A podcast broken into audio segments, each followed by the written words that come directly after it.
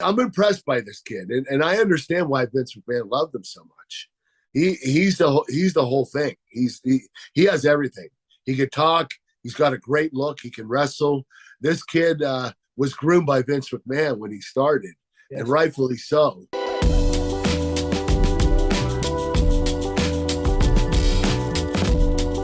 You keep in touch with some of this stuff that's going on. Have you seen the recent change in uh, Austin Theory? Yeah, yeah, but you know, I think that they're. I know that they're not uh, utilizing quite as much as they were when Vince was there. Is that true? it, it is, but recently now uh, he's been making since he uh, lost that Money in the Bank uh, opportunity. Uh, recently, there's no more selfies. He's turned into a serious competitor the past couple. of Well, yeah, and he's he's doing the triple threat at Survivor Series, right?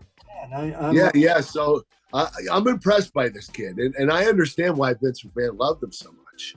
He he's the he's the whole thing. He's he he has everything. He can talk. He's got a great look. He can wrestle. This kid uh, was groomed by Vince McMahon when he started, yes. and rightfully so. Uh, that's what Vince McMahon did with me as well. And I think this kid has a huge future. He's going to be a dominating wrestler in the future. One, one of the matches, and I'm not sure if you wrestled him in TNA or or not. Uh, Bobby Lashley. Oh yeah, Bobby. I wrestled him uh, in TNA twice. Yeah. I beat him for the world championship back then. Uh, it, and you know what? This was late in my career. This is when I was like 47, 48. And what that did is that gave me the confidence to realize that I wasn't done wrestling. I was, you know, I was getting older and I was worried about losing a step. And I had this incredible match for the world championship with Bobby Lashley. And it, it built my confidence to continue on and that's when I made my return to the WWE. He's turned into a real monster. I mean, his- oh my God, I know, I know. He's uh, he's he's lurking around the U.S. title right now. But yes, yeah. That that kid is uh, kicking butt and taking names. I've been enjoying watching him on TV. Yeah, his whole attitude is just great. I and he looks, you know, it, he looks like a wrestler.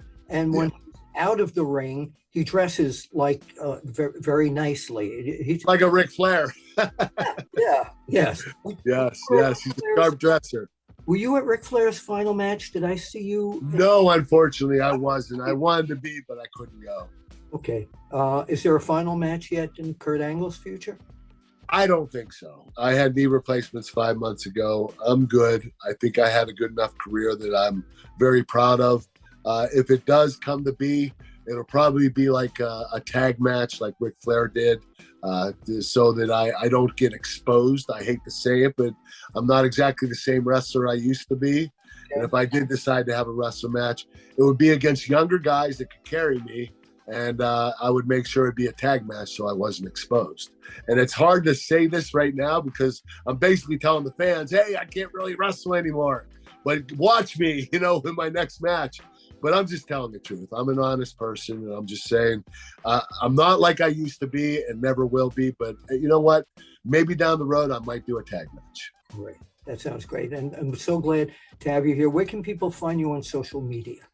Uh, on Twitter, Real Kurt Angle, Instagram, The Real Kurt Angle, and uh, Facebook, Real Kurt Angle. Can you believe we're talking social media? Because we were. I know this is ridiculous. before this started. yes, you're right. Yeah, we're, we're dinosaurs. yeah. By the way, what's it like working with uh, Conrad Thompson? Conrad's great.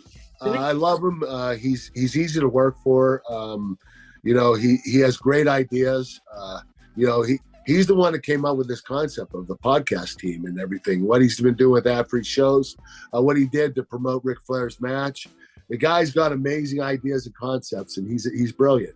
Yeah, and every everybody uh, likes him. He's he's a stay in the business. Very likable. He has no heat with anybody. So no, no, he doesn't. He's good. Well, once again, you know, I'm glad now to be part of the uh, ad free shows uh, family, and I'm excited too. That's great, Bill. You deserve it. And we got all my old. Uh, I don't know if I have any, but thank you for saying that.